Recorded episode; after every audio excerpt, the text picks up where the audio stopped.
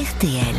Entrée dans l'histoire. Bonjour Laurent Deutsch. Bonjour à tous les deux. De quoi allez-vous nous parler en ce lundi 2 octobre? Eh bien, comme vous venez de le dire, mon cher Yves, nous sommes maintenant en octobre et on attaque donc le huitième mois de l'année. Bah non, euh, Laurent, euh, octobre c'est le dixième mois de l'année. Oui, c'est fou. Oui, c'est fou, c'est fou. Et pourtant, Amandine, je vous assure que octobre nous vient du latin octo, Ah. qui veut bien dire huit.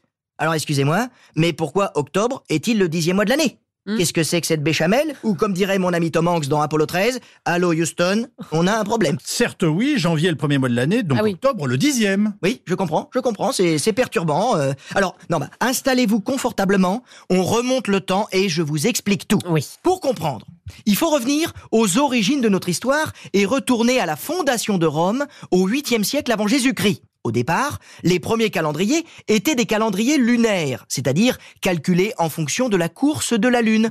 Ils ne comptaient que 10 mois, et octobre était bien le huitième mois de l'année, une année qui commençait en mars et qui finissait en décembre. Décembre, dont la racine latine veut dire 10. Donc décembre, dixième mois de l'année. CQFD, tout va bien. Vous, Mais- vous, vous suivez? Oui, sauf qu'on est passé de 10 à 12 mois dans l'année. Eh oui, car la course de la Lune a fini par créer dans notre calendrier un décalage avec le cycle de la nature, notamment les, les solstices, les équinoxes.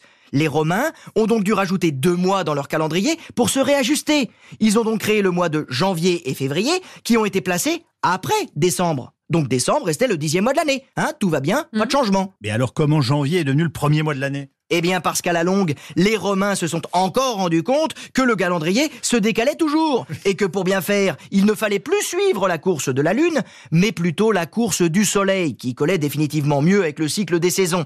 Et c'est pour cette raison qu'ils ont décidé d'avancer l'année au mois de janvier où les journées sont les plus courtes et non plus au mois de mars. Et voilà comment janvier et février sont passés au début de l'année, et donc avant octobre, qui est alors passé de 8e au 10e mois de l'année. Oui, bon, mais c'est quand même curieux qu'il n'ait pas changé le nom du mois pour respecter euh, les mathématiques, les chiffres. Ah, mais ça c'est clair. Et, et c'est encore plus curieux qu'ils n'ont pourtant pas hésité, à peu près à la même époque, à changer un nom de- d'un mois du calendrier en l'honneur de celui qui a fait cette réforme et qui par ailleurs a grandement contribué à la grandeur de Rome. J'ai nommé Jules César. Jules César qui a donné le mois de...